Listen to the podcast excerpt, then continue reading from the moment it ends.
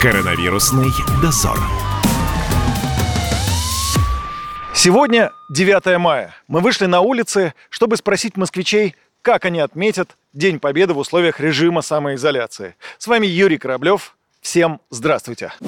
Фильмы буду смотреть, речь президента, потом воздушный парад. Он виден с балкона моего дома. Ну и потом минута молчания обязательно. Ну просто это в моей семье традиция такая, поскольку у меня вот дядя и дед, они воевали, пропали без вести оба. И ну, вечная слава всем, кто погиб. За родину могу сказать. И спасибо. Какие у вас ассоциации с девятым мая? Очевидно, эти ассоциации, которые остались еще из детства, когда были живы дедушка и бабушка. Их медали, их разговоры, их воспоминания. Я жив этой памятью. девятое мая в режим самоизоляции нет, не буду начать. Дома буду. Но раньше, да, на Красную площадь приходил, смотрел на парад вживую. Это память, ее надо хранить. В следующем году-то выйдем? В следующем году выйдем, конечно. Но если все будет хорошо, если еще чего-то похожего не случится. Обязательно на балконе с мужем вдвоем будем смотреть на небо и ждать, когда пролетят над нами самолеты. Маленькая была, мне было пять лет.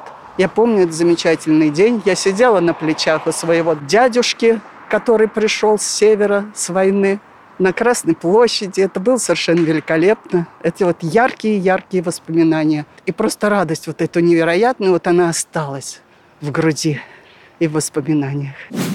Будете ли вы отмечать как-то девятое мая, находясь в режиме самоизоляции? Обязательно надо, чтобы память была для молодежи. Дома где-то надо... ну, в кругу семьи, звонить родственникам, родным. Для меня это самый великий праздник, который может быть. У меня вся родня воевала, отец воевал. Закончил войну в Кенигсберге в сорок четвёртом году. А как вы обычно проводили этот день? Обычно, вообще говоря, всегда ходили смотреть салют и участвовали в каких-то праздничных мероприятиях, но в этот раз, боюсь, не получится так провести. То, то есть будем дома, праздничные фильмы, передачи. Конечно, деды воевали. Вот, к сожалению, их сейчас нет уже в живых, но, естественно, мы помним о них. А что-то рассказывали, вот какие-то воспоминания, что-то, кто кем служил, где воевал, что делали, вот, может быть, какой-то эпизод? На моей памяти они не любили очень рассказывать о войне, и поэтому очень такие скудные воспоминания остались об этом. С чем у вас ассоциируется девятое мая? С весной, с победой, то есть какие-то вот радостные праздничные воспоминания. Будете ли как-то отмечать вот в режиме самоизоляции девятое мая? Будем. Ну, я работаю волонтером в больнице. Мы планируем там э, немножко отметить, устроить праздник для тех, с кем мы работаем. Музыку включить, военные песни. Придем с дёргивенскими ленточками. С какой песней у вас ассоциируется девятое мая? Много, конечно, песен, с которыми ассоциируется. Ну, наверное, если так просто выбирать что-то наугад, то «Майский вальс». Вставай, прокля... там, та-дам-да-дам-да-дам. Слова не помню. «Священная война». «Священная война», да. Все правильно. «Где же вы, друзья, однополчане?» Минорного настроения, к сожалению. Какая песня приходит на ум в этот день? Ну, День Победы, конечно же. Вы знаете, офицерский вальс люблю очень всю жизнь. Ночь коротка, спят облака.